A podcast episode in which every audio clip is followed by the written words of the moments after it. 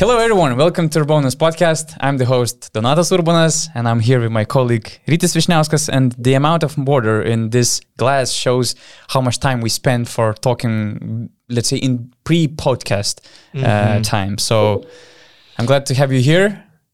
It's an emergency podcast, as we call it, because uh, we are out of our usual schedule You're when right. we record I on Mondays. But probably it's the best idea to record right now when there are still some fresh emotions from the game five in Piraeus, also Barcelona Bayern. So uh, maybe our listeners will be more Of than course, happy of course. to have this podcast. Uh, Probably on- it will be one of on- the shortest podcasts we had because it will be focused mainly on these game but fives and all the experiences. should be an interesting one because really there's a lot to talk about. Yeah, because both games were like emergency uh, games with some emergency situations, I would say. Elimination games are always like this, even though your favorites, your underdogs, both And teams. both favorites, they were Yeah. pushed to ropes, so actually. usually when you're the favorite, it's more difficult to cope with the pressure. And I believe in some situations, the home crowd doesn't really help you if you're struggling, if you're behind. Sometimes the noise, the atmosphere can actually affect you negatively. Mhm. It's up to the players to step up and show courage in these moments. And I definitely saw some players thriving under pressure. Uh, I mean, I was guys, guys like Sloukas or I was so Laprovittola. surprised. Laprovittola had his career best performance. In Yeah, but the way they started the game, I mean, Olympiacos guys, Mustafa Fall, instead of just dunking the ball easily, being under the basket, he was missing layups. I think that Sloukas also made some uh, not usual the first, decisions in for the him. first half, Sloukas was really gone. he was off. Yeah, but the second half, he showed W- wh- w- why we- he is one of the best. We can start analyzing the game with knowing what had happened actually Yeah. before the game, after the game. So let's just please start with KD in attendance for the second Yes. consecutive playoff game, and you know his appearance in these playoffs stuck to our minds so much that now you're dreaming about KD, right? You must tell us that story. Well, I had a difficult night, first of all, really a very emotional night because, as you know, I'm team, team Pep Guardiola for life. So I was really hurt by yesterday's football events. So I didn't really go to sleep. I actually switched off my phone. I watched the Champions League without knowing the scores from, from Piraeus.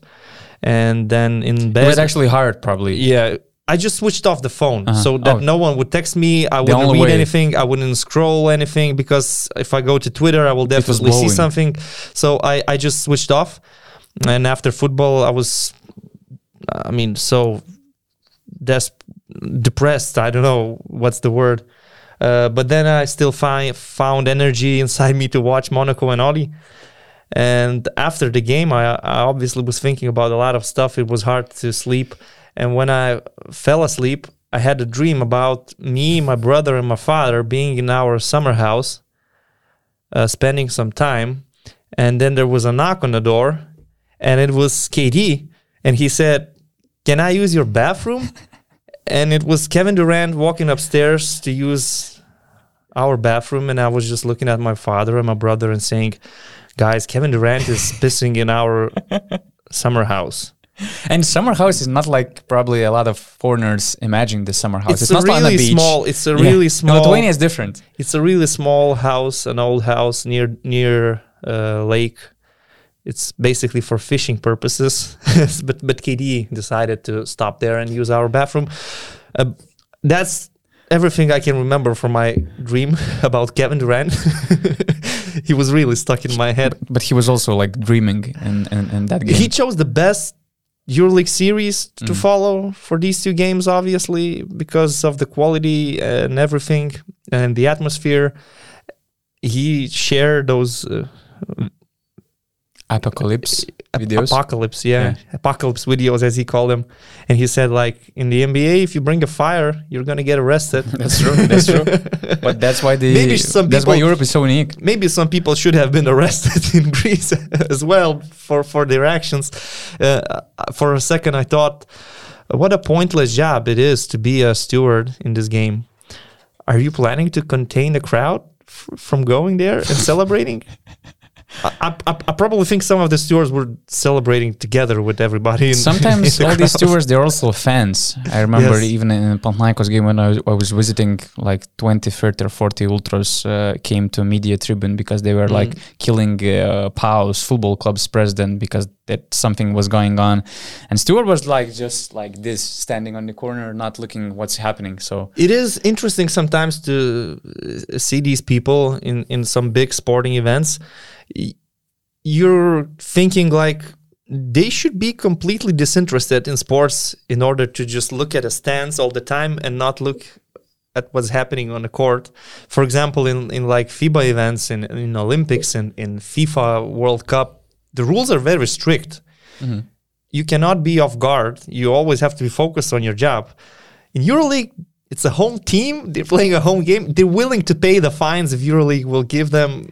They should probably. I, I went to see the protocol of Yeah. the EuroLeague, you know, the officer of that game, because I believe it's going to be a very long list of uh, different kind of fines. so Kevin Durant witnessed people lighting fire in the stands. He witnessed people invading the court invading the- twice. The, the, court twice. Um, people sitting on the rim.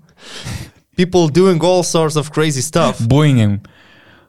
and he is playing in the NBA where the only emotion you get is ref you suck ref you suck defense What a pressure! What a pressure! no wonder there's a quote from Kevin saying that he would like to spend his last season uh, in his career playing in Barcelona. I think after witnessing this playoff series, he could have more destinations that than was just his Barca. quotes uh, from 2019, and Sharas wasn't the coach of Barca, so probably now watching Barca, uh, I'm not so sure about Barca. Monaco, maybe. He could find some interesting options if he wants to. All of us would be more than happy to see KD in EuroLeague. Doesn't matter if he's 36, 37, whatever. It would be something huge.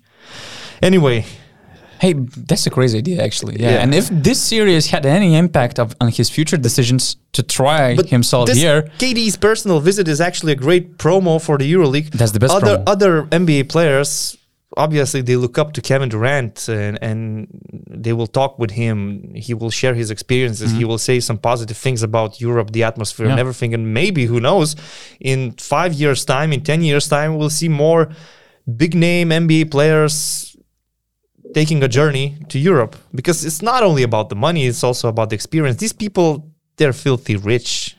They want adventures, they want challenges. So, yeah, but okay, that's it about KD. Let's talk about the games actually, one by one. I think we should start probably with Barca because they played on Tuesday. you sure about that? Because Yes, Olympiacos. But let's leave the best for my for, for, for the last. Barca Okay. Bayern. Let's talk about them a little bit. Uh, you were there, so Yeah. you should share some of your experiences. it, it was crazy trip because I came on a game day. I took an early flight at six in the morning, uh, and they, I left the following day also at six in the morning. So uh, it was like a sleepless journey mo- mostly. And what was funny, what also tells about this unique European experience that as soon as we landed in Bars, it was it was bad flight. Let's say it was. Uh, I had a connection in Warsaw, and then uh, you know that was a Warsaw to Barcelona flight and uh, one ha- uh, one fan hit me up. Uh, he recognized me. He was from Lithuania and said, "Oh, we came here to rescue Sharas." And I was like, "Wow!" I then I, I remembered that I saw one guy in in, in Jordan's uh, hoodie, and I was like, I was definitely sure he was with his with his dad. I was definitely sure that they also came for the game. What was funny that that guy actually replied me on Twitter that yeah, I, I was there, and I I calculated at least ten Lithuanian fans in Palau Blaugrana, which is crazy. There, was a guy with Žalgiris uh, T-shirt Yeah. on camera. Th- that was even there was a guy with he wanted Lietuva hat. sportsman-like No, okay, In this Greece. Is, this is That not guy with exactly. Lietuva hat in Greece, That, that right? guy in Barca was nothing, you know, surprising compared to that guy with yeah. Lietuva hat, sitting in the almost courtside seats. But dude, Peace and Friendship he could Stadium. be a, a Greek person with Lietuva hat. I doubt it. He had this Man, Lithuanian looks. In the last podcast, I was with an Argentina shirt. So does that make You think that there's another freak in, in, in Greece? Don't you think there are people in Greece that appreciate Lithuanian basketball? Mm, maybe, maybe. Maybe he's a Lithuanian. Maybe he's on vacation in Greece. And he Yeah, in just wanted to see 1995, Greeks were mm, chanting Lietuva, Lietuva in the I think, Eurobasket I finals think against Yugoslavia. Lithuanians respect Greek basketball history as much as the Greeks respect ours. I don't see any reason why they shouldn't because we had some great uh, games against each other. We had some uh, Lithuanian legendary players playing for Greek clubs. Could be, could be. I'm- Although I'm I, just saying, I'm I'm, not kind of ruling feeling it- that it was Lithuanian. I'm not ruling it out. Yeah, but because I I know personally a couple of Lithuanians who went for the. Monaco Olympiacos series. Okay, but Barca series obviously for many Lithuanians w- was the more important one because um, the support Jasikevičius still has in Lithuania, especially in Kaunas, is huge. Mm. So no surprise that people were traveling to Barcelona Yeah, to enjoy the, to one of the greatest game and at Europe. the same time Yeah. spend some, some spend some quality Yeah. time maybe with their friends. So the game itself actually didn't went the way I, I thought it would. Me too. I agree. I expected something like Zenit Barca last year. Okay, n- maybe not 30 point uh, game, but you know, something like solid uh, In the win first from the half, you could feel that some of Barca's players were not really coping with the pressure. Barca was suffering a lot for, for because of um, Nicolaides' inability to hit shots, and Bayern were really in a good position. They were leading by six. They, of course, they had some crazy shots by Yaramaz and all that stuff, but at the same time, you saw crazy energy from Othello Hunter. Y- You I saw love Othello Hunter. uh, that alley you play. wow. You couldn't say he's 35. No, and I mean Trinchieri talked him out of retirement My- before the season. That's that's crazy. As crazy as it sounds, and you- he scored season high 18 points. You cannot retire when you're still doing end one alley oop plays. he did everything. He did that, Three-pointers. uh, and one LU play. Yeah, three pointers. He was shooting threes like a shooting guard. corner freeze. I mean, he was hitting corner freeze like he's Brook Lopez all of a sudden. In, in this series, he made four three pointers, and in his entire nine year career in EuroLeague, he hit three. yeah. It's it's just crazy. He was getting all these offensive rebounds. He was blocking shots, changing uh, changing shots at the rim. I mean, he was super important for them to, to be in front in the first half. So yeah, they were leading by six. They had actually role players like Shishko performing uh, well. They were in a good position. However, in a halftime, probably Sharas made some good decisions and said some words to his team. He shortened the rotation, which was necessary. He went for Abrines instead of Kuric, who was not feeling g- good. yeah, because he was sick in yeah, the he was hospital. sick. Yeah. And Abrines gives you more size, and he made some crucial shots. Abrines was got some great. rebounds, defensive plays. He Abrines was great. Very important So, impact from the second quarter. He so shortened the rotation, and he went with the lineup that can win the game. And what Nicolas Laprovittola did, I mean, Mirotic did what we expect from him, right? There's nothing sensational. Mirotic no, was good. that's how the MVP should Yeah. play every game in the playoffs. But playoffs. what Nicolas Laprovittola did, it's greatness of highest level. Nicolas Laprovittola was never considered a star player in Europe. He became a EuroLeague player late in his career. Yeah, We can remember him playing in Vilnius in mediocre Spanish teams. We can remember him being in the NBA because he's friend of Manu Ginobili and just getting some games on the Spurs roster, but he was never really NBA material. We remember when Real Madrid signed him, we thought like, well, he's a backup, but is he up to that level to play for Madrid? Then when Barca signed him, we also had doubts like, is he a player that Sharas needs? I mean, even before signing with Barca, he was in a, such a market situation where he was considering Žalgiris offer, and he s- decided to stay in the market to wait for some offers, and you know that's Yeah. where Barca offer came up. at the age of 32. Now, all of a sudden, the most important game of the season, Nicolas Laprovittola played with so much flair, so much passion. I think it's a coincidence, but it just happened so that you had an interview with Navarro and he said that uh, Exactly. Laprovittola is the most exciting player to watch on Barca team right now, and he kind of reminds me of myself. And and I saw that some fans they were making jokes about it because it, Yeah. for for somebody it it looked like you know some stupid thing Navarro said. But there But that was the first thing I thought about watching Laprovittola killing Bayern. there were La Bomba type of plays, there were Steph Curry type of plays, there were deep freeze. I mean, he scored 26 points, five of seven threes, but I didn't see any like open look three pointer, any easy Nothing shot. easy. These Nothing were easy. just typical Lapros bombs, unguardable shots like uh, Navarro. driving to the left, finishing with the left hand, drawing fouls.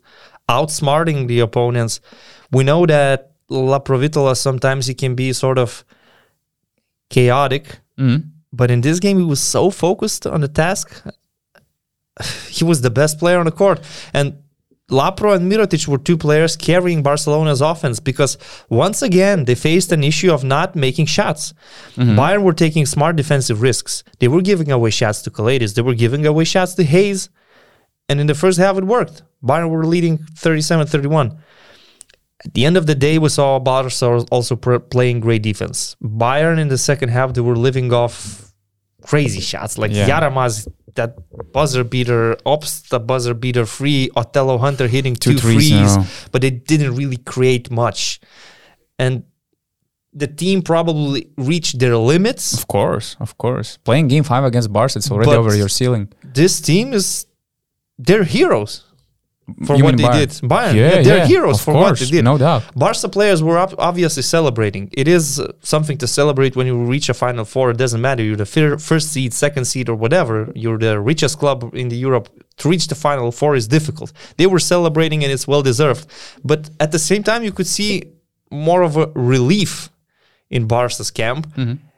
and a lot of pride in Bayern's camp. Trinchieri was so proud of his players. Mm-hmm. Othello Hunter, all the other veteran guys were so proud.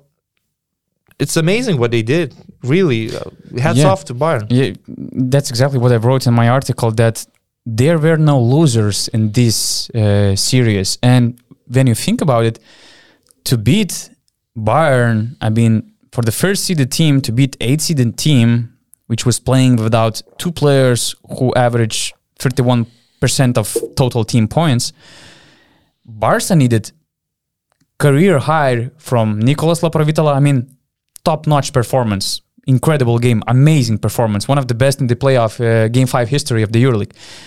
N- And Nikola Mirotic as well, scoring 20 points, which, okay, we said that it's how the MVP should play, but it turns out it was just his second ever 20 plus uh, game in the playoffs. Uh, because he, okay, there were times that uh, Mirotic was struggling or he was just getting all this defensive uh, attention.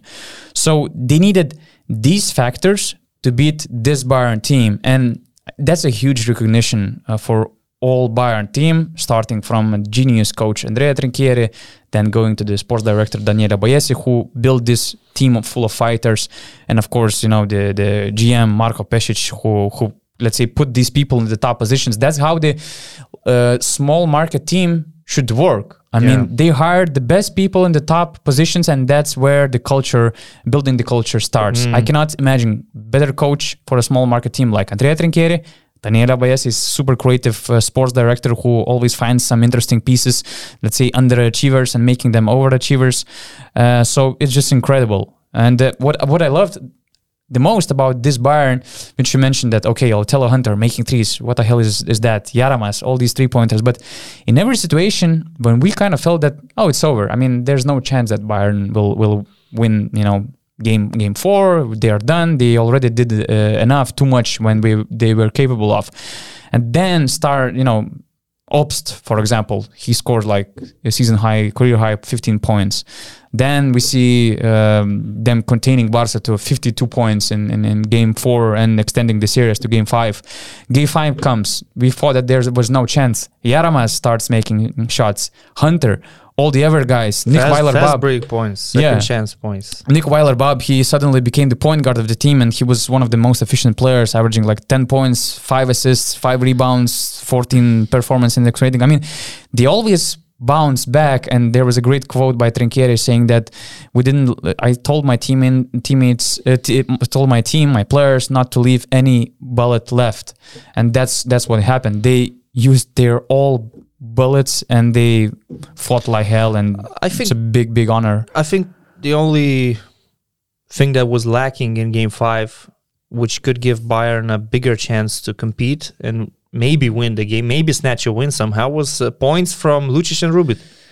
Two very That's important true. players. There were no points actually from them. They didn't contribute in points. I'm not saying it's uh, them to blame. Barca were playing some great defense. Yeah, that's a great Lucic was team. really. he was um, always getting the he was really defended very well, right? And Rubit didn't have a lot of open, clean looks, but these are two players that really need to score points for Bayern to win games. Uh, at least 10 points. But that's what something. makes this team special. I mean, other players stepped up. yeah, they did, ever- but I'm, I'm every just saying, in this game five, Yeah. best case scenario, if you want to win, you still need something from Mm. Lucic, something from Rubit, some sort of contribution. You cannot expect Mm. Hunter winning to win games by hitting three pointers. At the same time, we're talking about Bayern's in- injuries, but let's admit that Barca had real problems. And Uh-huh. Sharas told you after the game. I Mm. mean, Kuric, Davies being in a hospital, Dante Exum getting injured. It was not an easy way for Barcelona, and maybe it's a lesson for them moving forward. Mm. Close the series earlier. If you drag it, As to ga- it if you drag the series to game five, anything can happen. Injuries, illness, anything can hit you. And when you have a chance, when you're leading two one, when you're the better team, this Barca team needs that killer instinct. They Mm. still don't have it. I, I, I think. I mean, they can win the final four. They can have an amazing season with a treble, but you still have that feeling they need the killer instinct Mm. to close series and to close games a little bit better. it sounds when you have Mirotic, Kalaitis, uh, Laprovitol, of course. Okay, Higgins is out. It's how how, how crazy uh, it sounds. By the way, talking about injuries, what do you think? How important is the fact that Dante Exum might miss the final four? Uh, at least how sh- sh- what Sharas told that he's uh, he will likely miss from two to three weeks, which basically clashes the final four in Belgrade, which will be in on May 19, 21 uh, 21st. Uh, what do you think is it like important factor uh, for Barca? Um, Because actually he he was having difficult series, we have to admit. if if they if they will know from the beginning that he's not going to be there, players will will be ready. They will be prepared. Uh, Alex Abrines is in a great shape right now, and honestly, Dante Exum is a great player. I don't think his injury is a huge game changer for the upcoming El Clasico in the semifinals. Maybe Real Madrid will have some absences as well. I don't know.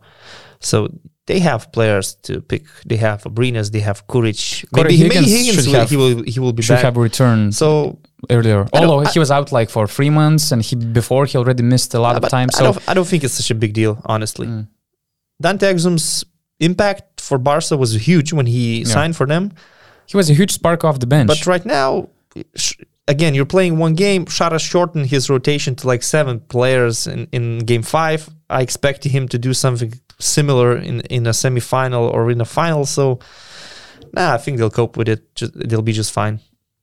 Shara said another nice thing because he became the first man in the EuroLeague uh, who made at least three Final Four appearances, both as a player and as a coach.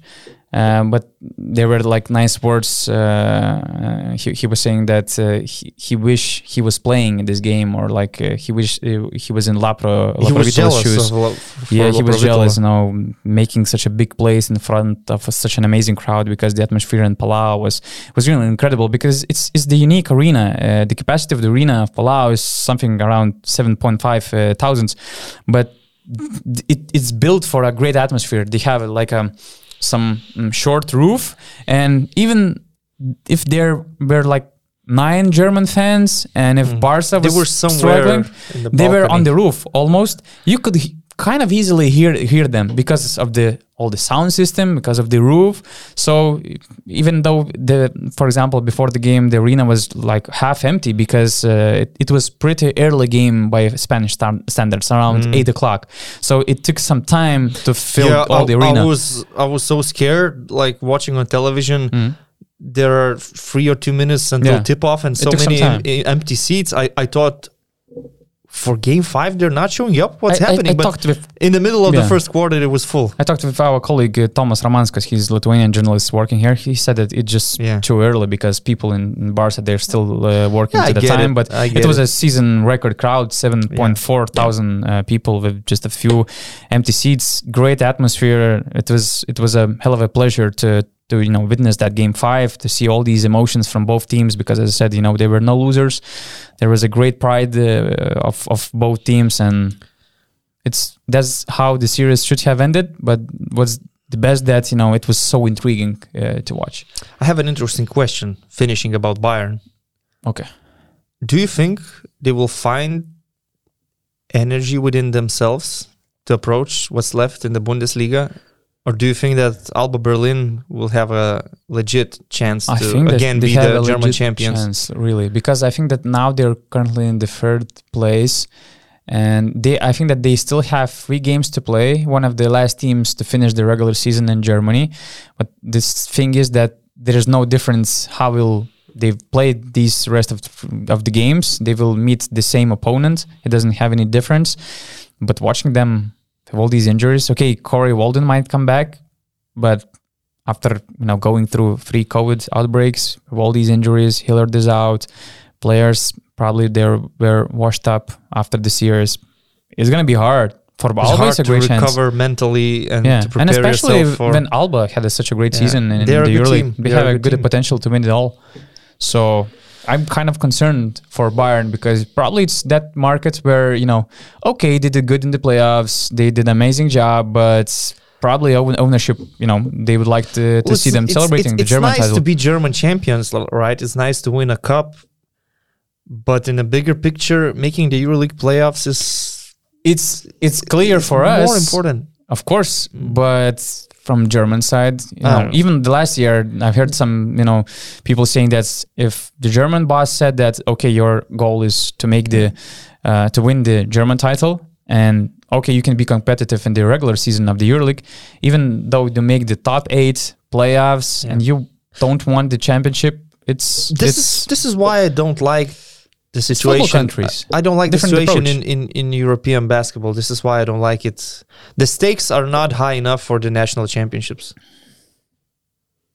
You you lose the finals, you're still in the EuroLeague. You're still gonna be there in the elite division.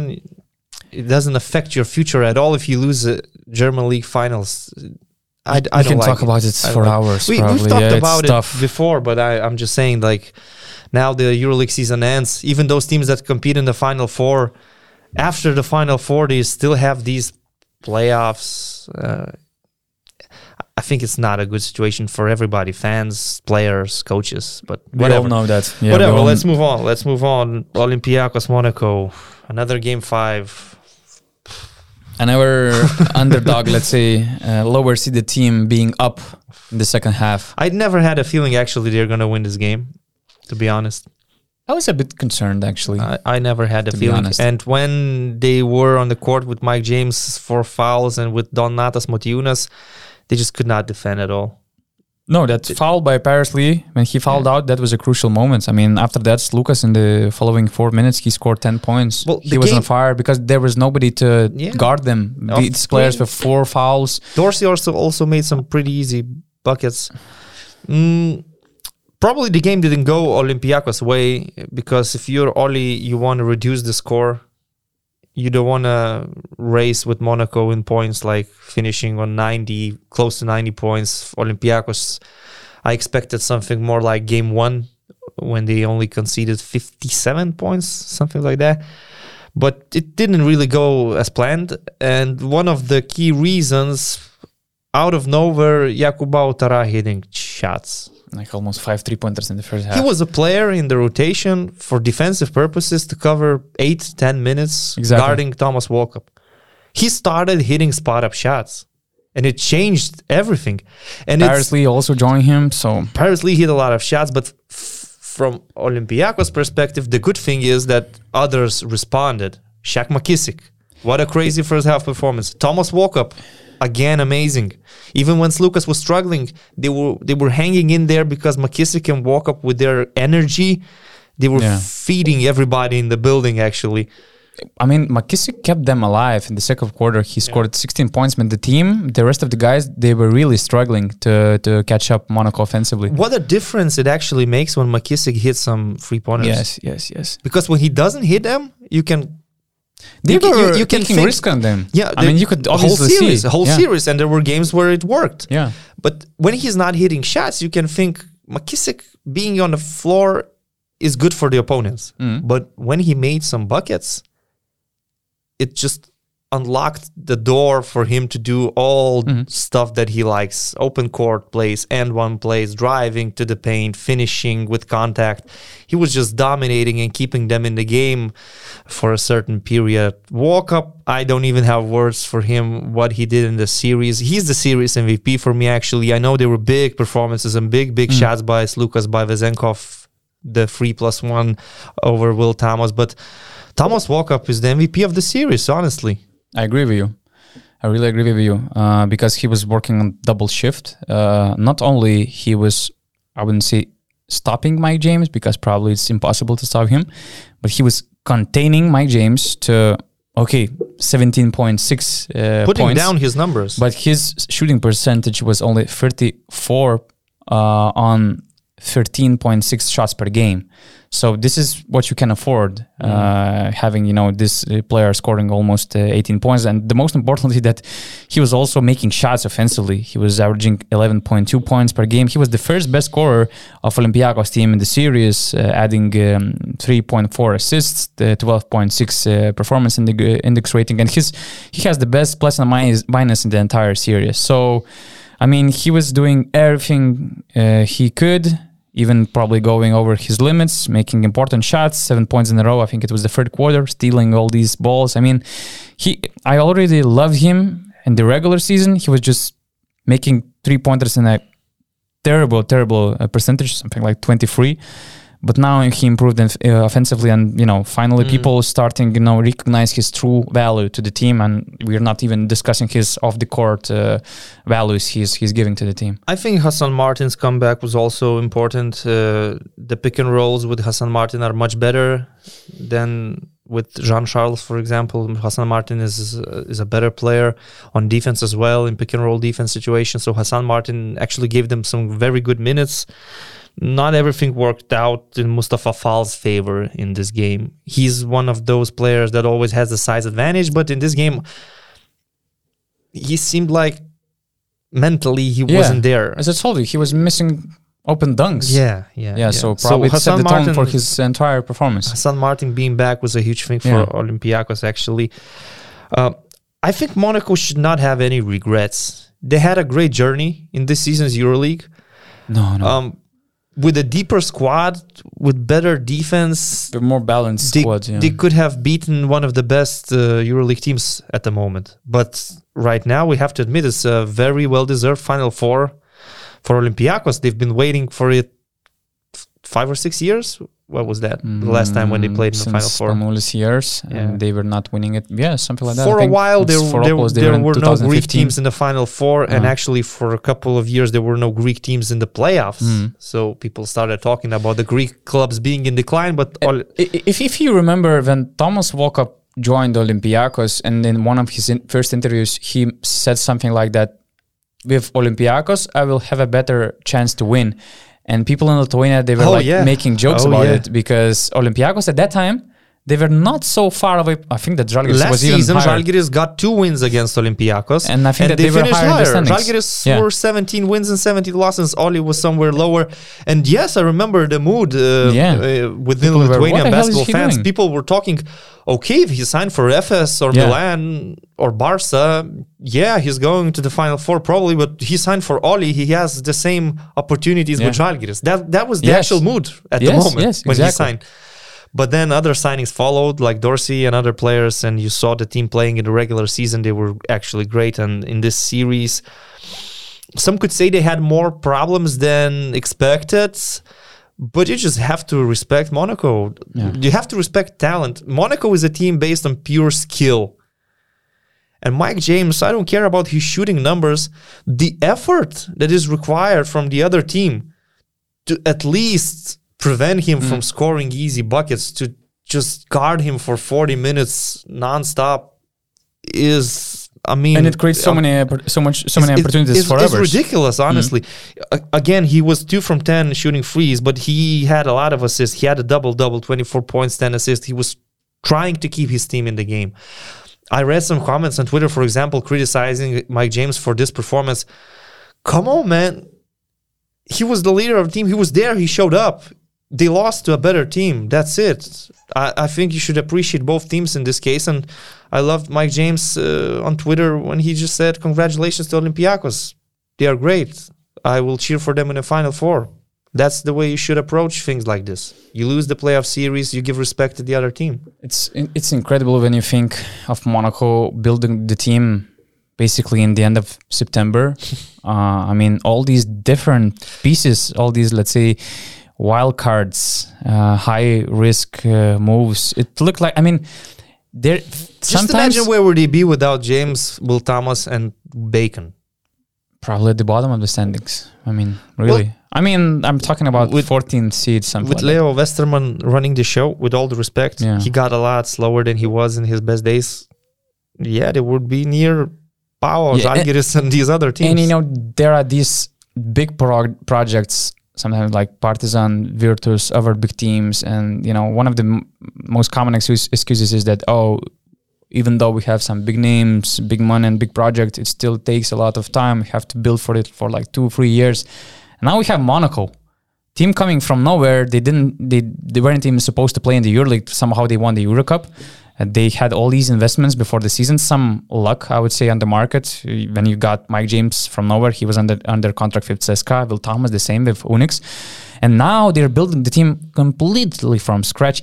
Even looking the way they play, the way the roster is built, you can clearly miss some players who could share the ball, who could play better defense, better organized basketball. that is why they brought Sasha Obradovic. That's true, but In the know, middle of coach, the season. coach, he made a lot of great adjustments, but still, that team was missing all these, let's say, European basketball qualities. Yes. And still, they managed to be few shots away from making the final four. It- it's just incredible. There were two very uh, different schools of basketball facing each other. Olympiacos is sort of an academic team r- ran by uh, classic point guards, team basketball, not necessarily based on skill and indi- individuality. And Monaco is more of an American team. But when they faced each other, it was something great, really. And I have to appreciate both teams. Monaco, as you said, they were like seven points away from making it to the final four in, in the club's uh, first season. Uh, who knows what they will have next year? Who knows which players will stay? Uh, the Mike James situation is probably difficult because right now he's still on a contract with the payroll. I think, from you know, they split a little bit, right? the payroll, both CSKA and Monaco. So you could imagine for him to stay. Okay, one thing you tick the box. Monaco will be in the EuroLeague. That's that's very important. Mike James seems to be quite happy there. Uh-huh. These are good things, but do you know he's pinned tweet on his Twitter account? No discounts. No discounts on my and services. that's the issue. There won't be any discounts. And now, if you have to cover his full payroll, what are we talking about? And Two million euros? Why Mike should take any discounts after the season where he, He was shouldn't. in an MVP race and Shouldn't. where he put his team on the game? there will be uh, interesting five. moves on the market. For example, if Shane Larkin is moving and De Colo is moving, a lot of players, guards are moving, switching teams. Mike James could have great offers. So definitely he's not going to do any discounts. I- I would like him to stay in Monaco. Yeah, yeah. And It looks like a good fit, Yeah. at least for now. It's, it's hard to understand his priorities right now because even in Joe Orlauska's uh, podcast, uh, he said that he has like one, two years left. So I, w- I, just hate hearing all these talks. For example, Kyle Hines talking about Othello retirement, about Othello Hunter. Guys, retiring, stop Mike it. James, ah, I'm going to retire. I'm being selfish, obviously, because I love watching them compete.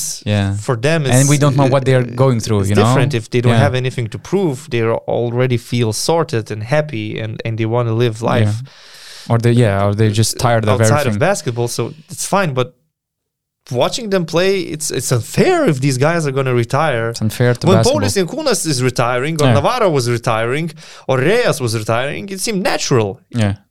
They declined. Even got- though Navarro wanted to play that uh, one year, well, thank God he didn't, because honestly, the last season was not good. But I mean, these guys got the proper respect all over Europe when they retired, but they retired at the right time when they were declining. These players I'm talking about, they're not declining. I know, I understand the philosophy. I will retire when I'm still great because I don't want to look in the mirror thinking, man, I used to be a baller and now I just cannot do all these things. But Mike James, I, I think he still have has four or five years in him, not like one or two. Mm. He seems like he's taking good care of himself. Doesn't have a lot of uh, bad injuries or something. I don't know. So Yeah, a lot of depends on Monaco as well and they, their financial capabilities. Uh, it, from what I've heard, they will increase their budget, but different from what was reported on Eurohoops, at least as far as I heard. I mean, Eurohoops reported that they might increase their budget for salaries only uh, up to 18 million euros, which Yeah. would make them like top five, top six team in the EuroLeague.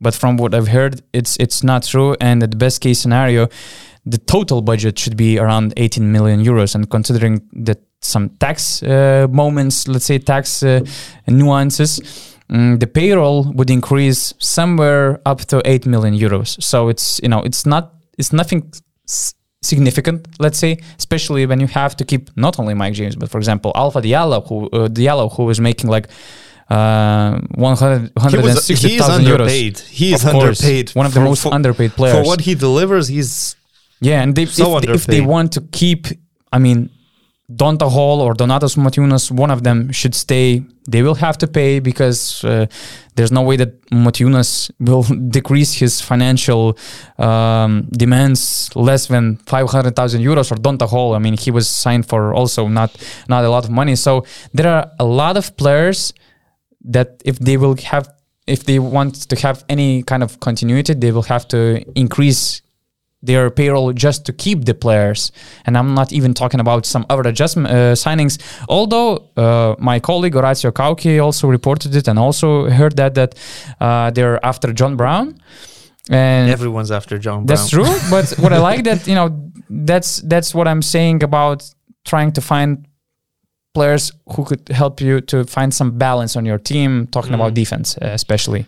So Yeah. John Brown is a team player, defensive-minded player, energy guy. So they have they had this year enough of scorers. So they have they should you know make this more like a complete. Actually, team. with this roster that they had right now, not much is needed. If you could replace players like Brock Motum, maybe Danilo Andjusic with tougher players, better defenders, and add more depth. It's- and it's and hard Alpha to predict. Diallo is healthy, so you would have a good roster. I, I'm not sure about Will Thomas, although he was great in the playoffs, but in the regular season, he was declining. I mean, you could clearly see the decline of his mm. his player. I mean, all the respect. But if John Brown replaces Will Thomas, you're upgrading anyway. Yeah, that's true. That's true. if and you you're can finding a- a better if, if you can afford it. yeah, yeah. because other teams will also want John Brown to sign for them. So, but one thing is, is for sure that Sasha Obradovic has an extended contract, Yeah. so you're kind of safe. You you saw what he can do with the EuroLeague team that has a lot of talent. Sasha Obradovic to me seems like very untraditional Serbian coach, even though he's he's, he's strict, right? He has all these usual qual- qualities, but He was labeled as a strict coach. he seems to me like somebody who really appreciates American way. I remember, for example, in Zvezda, the way Kevin Punter was playing with so much freedom before uh, Sasha Obradovic was fired, you could see that he's actually trusting the skilled American more than the local guys in certain situations.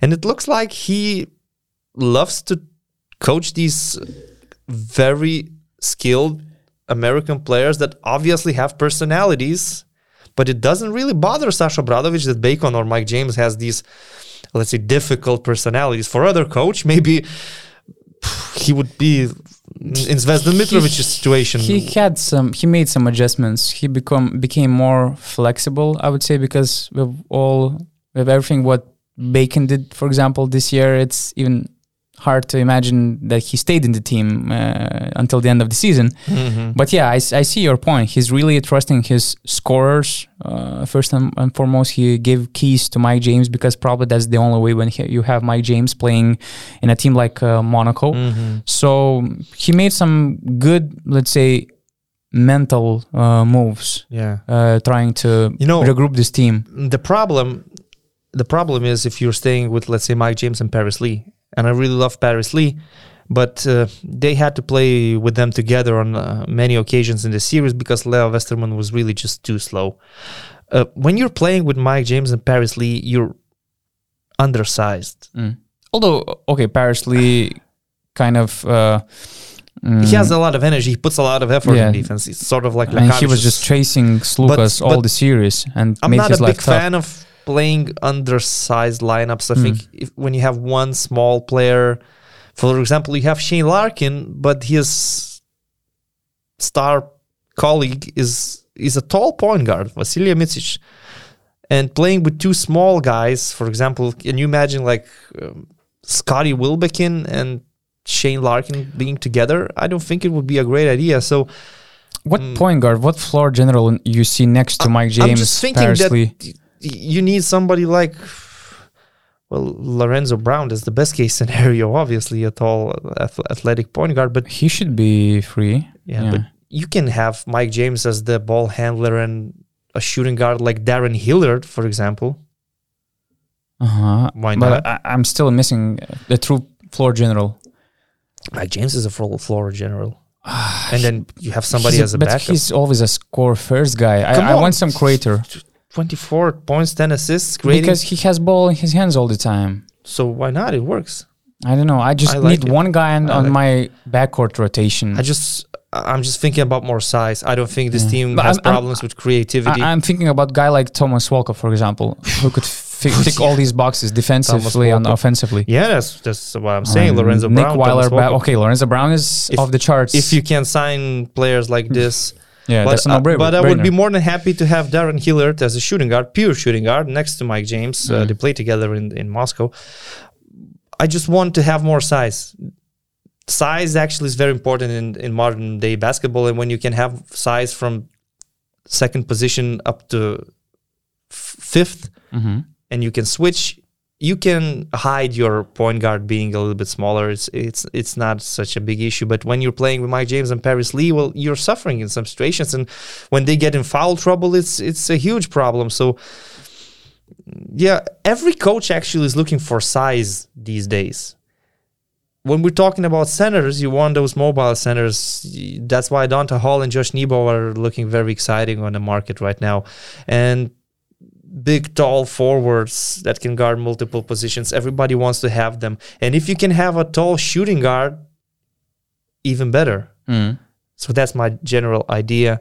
And and this this is no disrespect to Paris Lee because he's a great player. And he puts so much heart on the court. I, I love it. But just sometimes when you're building a team, you have to think about what works and what doesn't.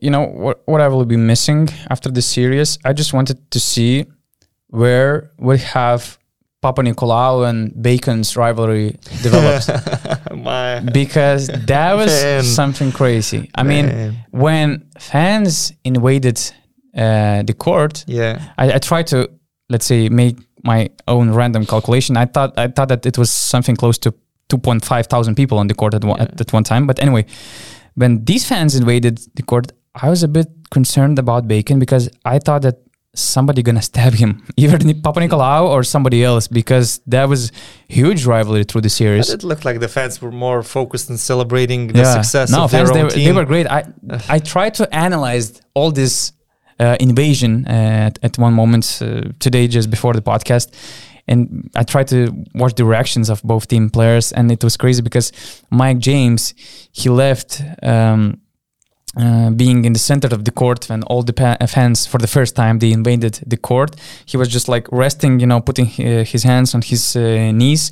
He was just resting and the moment he you know put his head up there were like almost thousand people uh, on the court. And everybody went for olympiacos players to celebrate together with them but there was one guy who kind of you know approached mike said something like good game good serious mike you know no no offense although he was booed uh, by olympiacos fans but former, former power player. Yeah, normal. Yeah, and I agree. You know, uh, the, the rivalry between Papanikolaou and Bacon is it was like a series within a series. Uh, Mhm. You can remember multiple fadeaway shots from Bacon, some successful, some not. But you will definitely remember Papanikolaou's chase down block. It was so personal. It was so personal. And it, it kind of reminds me all these stories that happen in the NBA when guys like PJ Tucker or Lance Stephenson try to get under somebody's skin. And you can treat Bacon as a star player offensively, and all those mind games they're pushing each other, pushing and shoving. I want to I want to think that they respect each other's game. Mm. But when you're competing on the on the floor, you're not making friends there. They're enemies, so you want to beat them at all cost.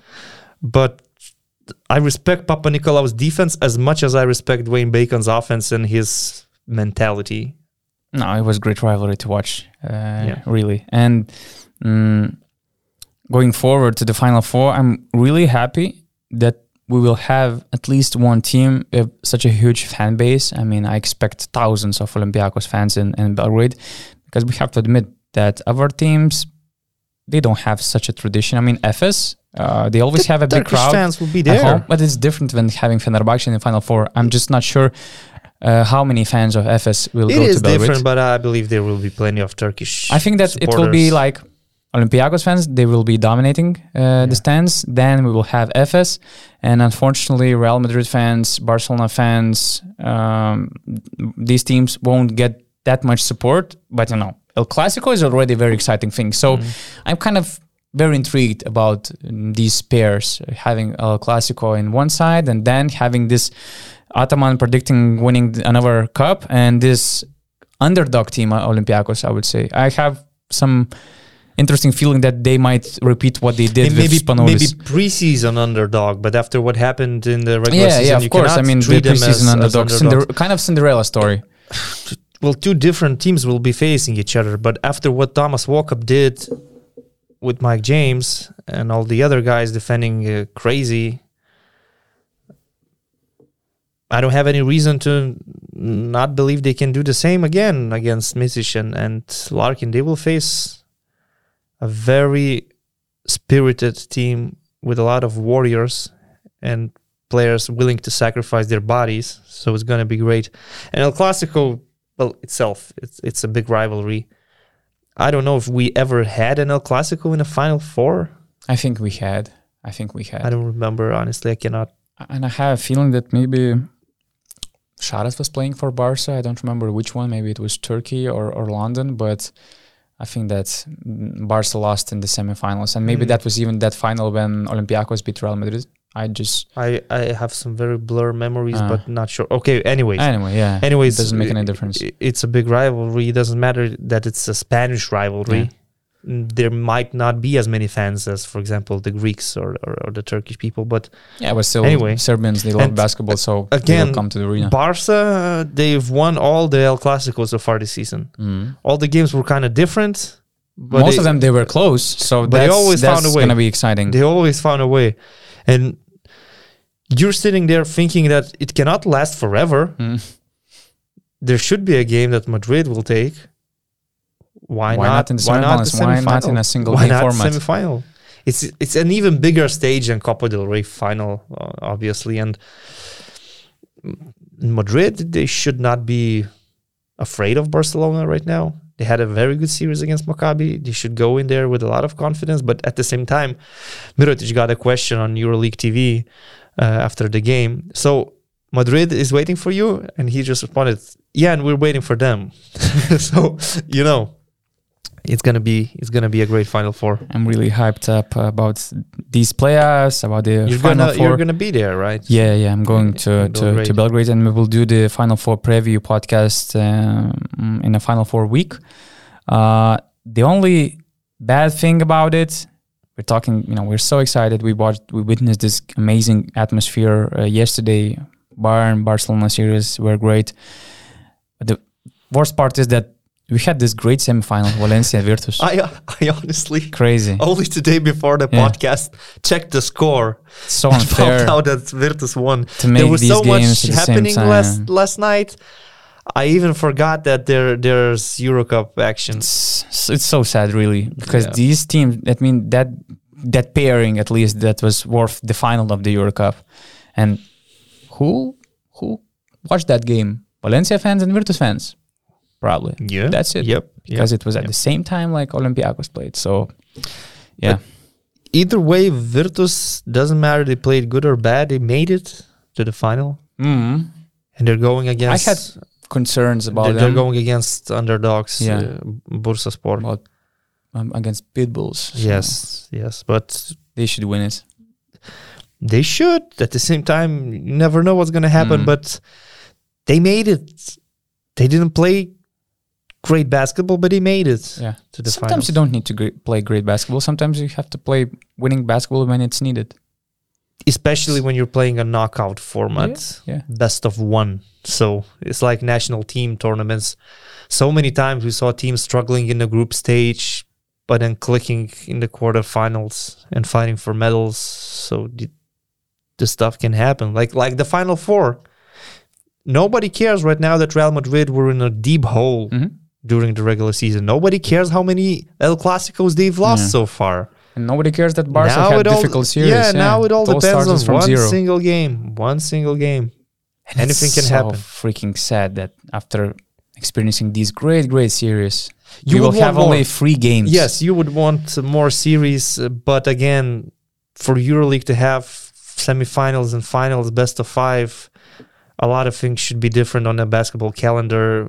Mhm. It's impossible to match. I mean, it would look awkward when a team, for example, plays a game five of a EuroLeague semifinal series on Wednesday, and then they're playing a game five of National League quarterfinals on Saturday. It's just it just doesn't make any sense. Yeah, and that's probably that's how it would be because uh, having semifinals and finals in the best of five, it's like having probably even ten games. So Mm. where you could put these additional ten games. Uh, anyway, I will see. Still, we have great teams in the final four this season. I think all the favorites won their series. I Yeah, mean, yeah, I mean the, the favorites according to bookies, for example. Yeah. All all of these teams were favorites. Efes, Barca, Yeah, yeah. Oli, Real Madrid. So uh, no huge upsets, but at the same time we were close to some. yeah. So it was exciting. Last year we had three game fives. This year we had two game fives. Maybe next season we'll see a true Cinderella story like Žalgiris was going to the final four. Who knows? Who knows? But it's nice to have these really, really competitive playoffs. Rytis Vyšniauskas, Donatas Urbonas. Follow us on basketnews.com website and also basketnews.com YouTube channel. Thanks a lot for watching. Uh, we'll, we're taking some time off, a week off. Because there's nothing to talk about. Eurocup final next week, May 11. We will talk okay. about it. Okay, we will include it in the- our final four preview. Yeah, yeah, yeah. That's not a problem. So see you before Yep. the final four.